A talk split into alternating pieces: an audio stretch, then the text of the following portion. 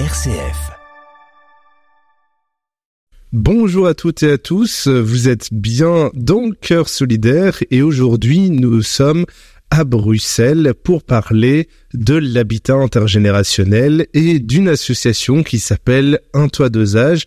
Nous sommes avec euh, Claire de Kérotem, bonjour. Bonjour. Donc voilà, nous sommes accueillis quand même ici chez le Michel Momens. Bonjour. Bonjour. Donc voilà, vous accueillez ici euh, depuis quelques années déjà euh, des jeunes étudiants ou autres chez vous. Comment est-ce que ça se fait? Alors, euh, comment j'ai j'ai accueilli ces jeunes? Eh bien, parce que euh, j'avais- j'ai une très grande maison.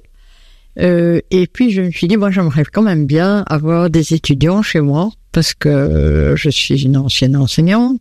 Et donc, moi, la jeunesse, ça me parle.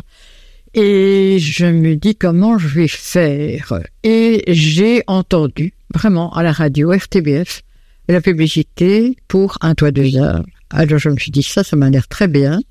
Je vais me renseigner. Donc j'ai pris les coordonnées, j'ai téléphoné et tout de suite on m'a dit, ah, mais oui, pas de problème, on vient. Voilà.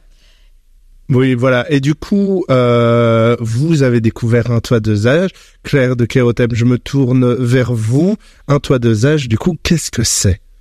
Alors, c'est une ASBL qui a pour objectif de développer le logement intergénérationnel en Belgique et donc de permettre à des étudiants d'avoir accès à un logement à moindre coût. Parce que c'est vrai que les, prix sont moins chers que le prix du marché et c'est volontaire. Et donc des étudiants qui vont coter chez des personnes de 50 ans et plus, qui ont, comme vous le disiez, de la place dans leur maison et qui sont prêts à accueillir quelqu'un pendant toute l'année académique, donc de septembre à juin. Euh, voilà, dans le but d'avoir un, un bel échange intergénérationnel. Je crois que vous nous en parlerez euh, ensemble. Enfin, vous nous direz ça. Et puis, euh, c'est aussi, mais vous pourrez nous le dire aussi, je pense, mais dans le but pour les accueillants de ne plus être seuls, d'avoir une présence dans la maison, un peu de vie. Euh, c'est aussi un complément de revenu qui parfois n'est pas désagréable. Et puis, et puis l'envie d'aider un jeune aussi, tout simplement. Et donc voilà, toutes ces raisons font que on, on a euh, de nombreux appels de la part des accueillants et des étudiants. Un toit deux âges, ça existe depuis combien de temps? Ça existe depuis 13 ans, bientôt 14 ans au mois de juillet. Et comment est-ce que ça a été créé? Alors vous l'entendez peut-être, j'ai un accent français et, c'est vrai que j'arrivais en Belgique et je connaissais cette idée qui venait de naître en France. Et donc je me suis dit, mais après tout, pourquoi pas essayer de le développer aussi en Belgique Donc c'était un peu un pari au départ. Je suis allée voir un- mon bourgmestre, je me souviens, pour lui proposer l'idée et le projet et il a répondu très favorablement en disant que bah oui, ça répondait à un besoin. euh, à l'époque, les maisons de repos étaient vraiment très très pleines et ça permet aussi, ce, ce projet permet aux personnes âgées de rester le plus longtemps possible chez elles. Et donc ça, c'est assez utile aussi. Et euh, donc il m'a vraiment encouragé à me lancer. Et en parallèle, j'avais été voir l'ULB, l'UCL, qui aussi m'avait encouragé à, à- à me lancer parce qu'il y avait aussi un problème de cote, un, un manque de cote. Et je crois que ça c'est toujours actuel. Et donc voilà, donc ces, ces deux besoins ont fait qu'un toit deux âges a été lancé comme ça.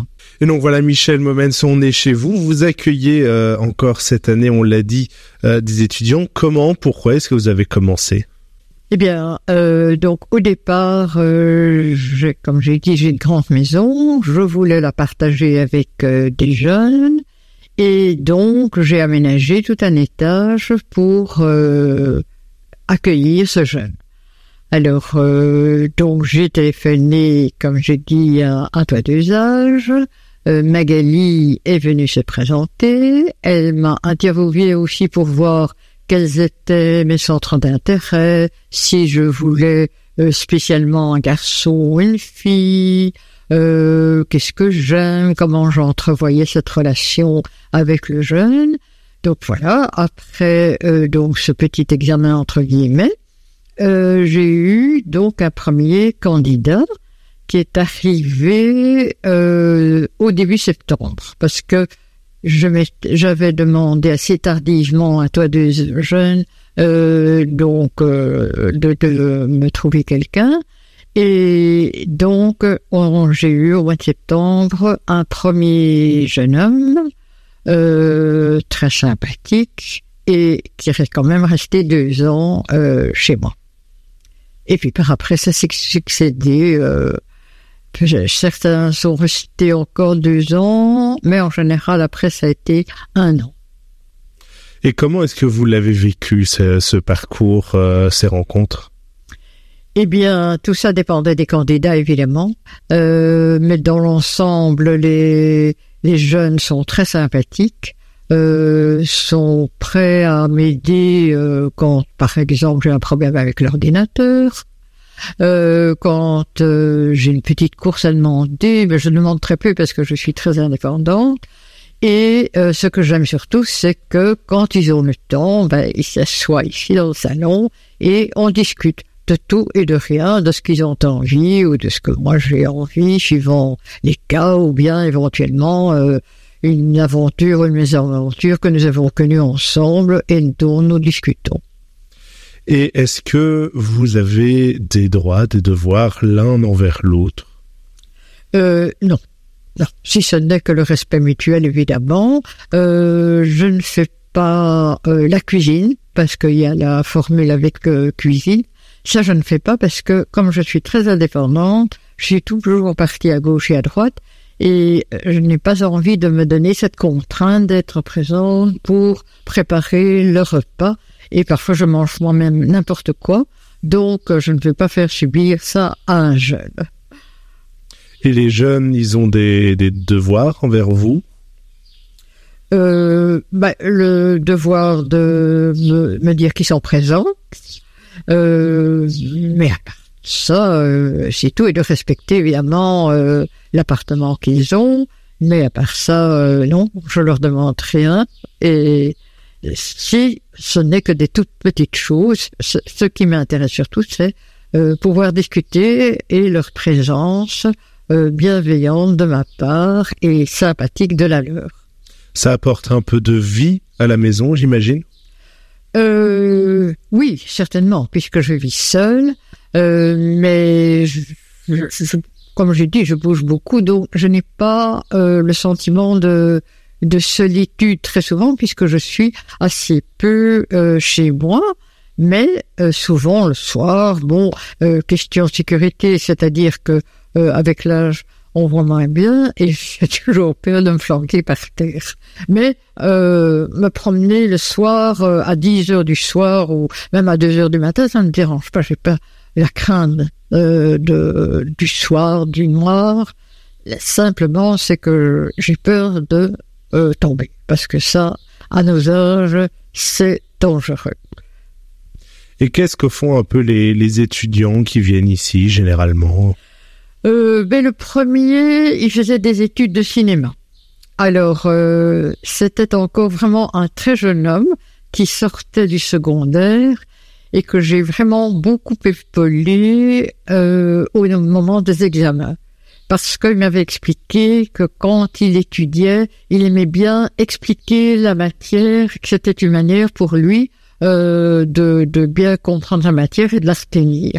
Donc j'ai passé des soirées très longues à, à, euh, étudier la matière avec lui, à suivre sa matière plutôt.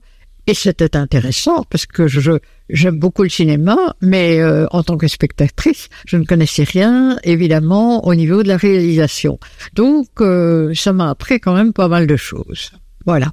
Alors la suivante, ça c'était une jeune fille qui était extrêmement timide et extrêmement euh, refermée, euh, où j'avais beaucoup de difficultés à l'apprivoiser, mais finalement ça s'est bien passé, mais il a fallu un peu de temps.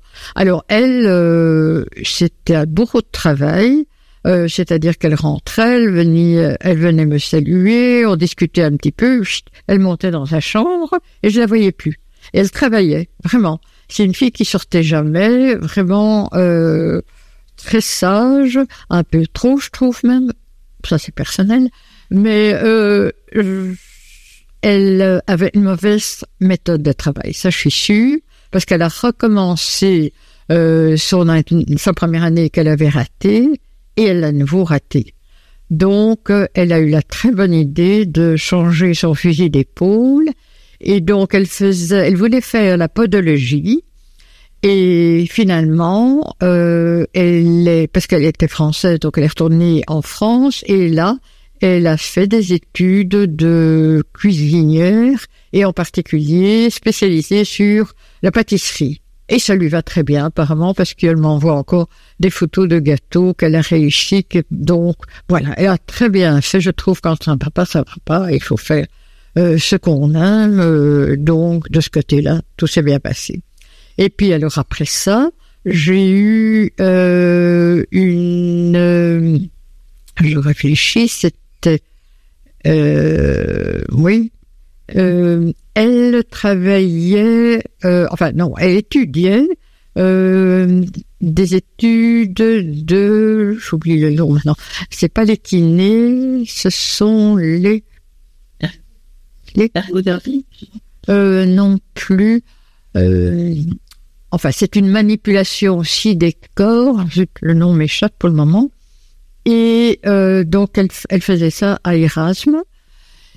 Et elle a fait, c'était une fille qui avait déjà fait euh, une année euh, en France, mais elle voulait faire absolument la kiné et apparemment en France c'est toujours par examen et elle n'avait pas été prise.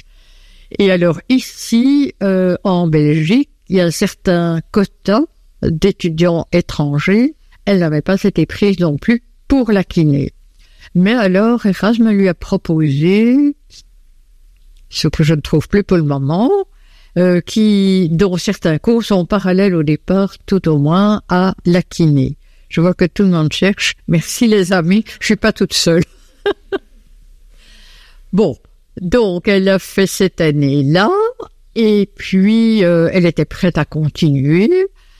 Et pendant les vacances, elle m'a écrit, j'ai trouvé une école de kiné dans le sud du pays, donc près d'Arlon, et je vais m'inscrire là parce que c'est vraiment la kiné que j'ai envie de faire. Donc euh, voilà, elle a fait la kiné et finalement je l'ai revue euh, ben, euh, l'été passé où effectivement elle avait terminé ses études de kiné et tout s'était bien passé et elle avait déjà un emploi en Suisse et elle allait partir en Suisse. Donc, voilà. Elle a voulu vraiment suivre sa voie. C'était sa vocation et ça s'est très bien passé. Et puis alors après ça, euh, ben, j'ai eu des, des, soit des étudiantes en, en, médecine, soit des étudiantes qui avaient fini la médecine, mais qui faisaient leur stage à Erasmus. Voilà. Vous avez encore des contacts avec euh, tous ces gens, tous ces étudiants? Pas toutes mais euh, avec certaines, oui. Voilà. Et donc, euh, comme j'ai parlé euh, de Lisa, qui donc euh, est revenue. Donc ça, c'était la jeune fille qui fait ses études, dont on va se souvenir dans cinq minutes. Euh, donc, qui est venue à Bruxelles et qui est venue donc passer un après-midi avec moi. Il y en a d'autres qui m'envoient des petits mots encore. Il y en a d'autres qui m'invitent à leur mariage, mais malheureusement, je pouvais pas être là. Mais voilà, oui, il y a des, des contacts, effectivement. Claire de Curotem, je me permets de revenir vers vous. Euh, vous avez souvent, comme ça, des retours de la part des, des accueillants? Oui, oui, on a souvent des retours. On a aussi, comme vous le disiez, des étudiants qui retournent voir leurs accueillants et qui nous envoient des photos. Et je pense à une étudiante qui a eu un petit bébé et qui est allée voir sa mamicote, comme elle l'appelait, et ça faisait plaisir de voir ces trois générations euh, et ce lien qu'il y a encore entre euh, entre les deux euh, quelques années après. Donc oui, on est content. On se dit qu'il y a eu un vrai lien et un bel échange entre les deux pendant leurs années d'études ouais, et, de, cohabitation. Aujourd'hui, un toit deux âges, c'est plus ou moins combien de personnes, combien d'accueillants, combien d'étudiants? Alors au sein de l'ASBL, euh, donc c'est une équipe de, de 11 salariés et 4 bénévoles. Et euh, alors depuis le début, on a créé plus de 4150 binômes, très exactement. L'année dernière, en 2022, on avait 556 binômes actifs. Et on a la chance d'avoir de plus en plus de binômes. Enfin, tous les ans, on augmente. Euh, donc ça, on, on se dit qu'il y a une vraie demande et que, en tout cas, le bouche à oreille fonctionne bien.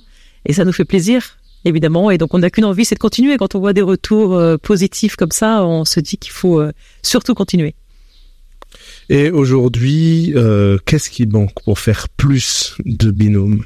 Alors c'est vrai que là on voit la rentrée de septembre approcher on, et actuellement on a énormément de demandes d'étudiants. Donc je lance un vrai appel aux seniors, enfin aux personnes qui auraient de la place et qui seraient d'accord, qui seraient prêts à accueillir un jeune chez eux. Il faut pas hésiter. On est là vraiment pour euh, pour sélectionner, pour euh, pour faire un, vrai suivi des, des, binômes durant la cohabitation. On est vraiment là pour encadrer. Je crois que vous pouvez voilà le confirmer. Et donc il faut pas hésiter. Ce n'est que du plus et que que du, du positif. Et voilà, et de toute façon, si jamais il arrive quoi que ce soit, on interrompt bien sûr la, la cohabitation si ça se passe mal, mais mais le, le fait que l'on prenne vraiment le temps en amont, comme vous le disiez, que Magali est venue vous voir, essayer de bien comprendre les attentes de l'un et de l'autre, et après on essaie de créer le meilleur matching qui soit en fonction des affinités, du lieu de, de des distances des écoles et, et du logement, et, etc. Enfin différents points qui font qu'on essaie d'avoir le meilleur binôme qui soit. Et dans l'ensemble, ça se passe pas trop mal. Enfin, en tout cas, on essaie vraiment de, de faire que ça se passe bien. Vous avez donc beaucoup de demandes d'étudiants. Oui, oui, oui. Actuellement, beaucoup. Là, on sent la rentrée qui approche et euh, on a une grande, grande demande de, de, de la part des étudiants. Donc, on aimerait vraiment pouvoir répondre. Donc, euh, et il faut quoi comme critère pour euh, devenir accueillant? Alors il faut pas grand chose, vraiment. Il faut avoir plus de 50 ans, il faut avoir une, chambre, une chambre disponible avec simplement un lit, une table, une chaise, une armoire, de quoi permettre à l'étudiant de travailler euh, sereinement. Et puis je crois surtout avoir envie d'ouvrir sa porte et d'accueillir un jeune chez soi. Je crois que c'est la meilleure des, des choses euh, qui soient et de la part de l'étudiant que l'étudiant ait envie de vivre aussi cette, euh, cette aventure intergénérationnelle. Et quand on a les deux côtés, franchement, ça roule et ça marche bien. Donc, donc voilà. Mais oui, on, ce serait, ce serait super si de nouveaux seniors pouvaient prendre contact avec nous.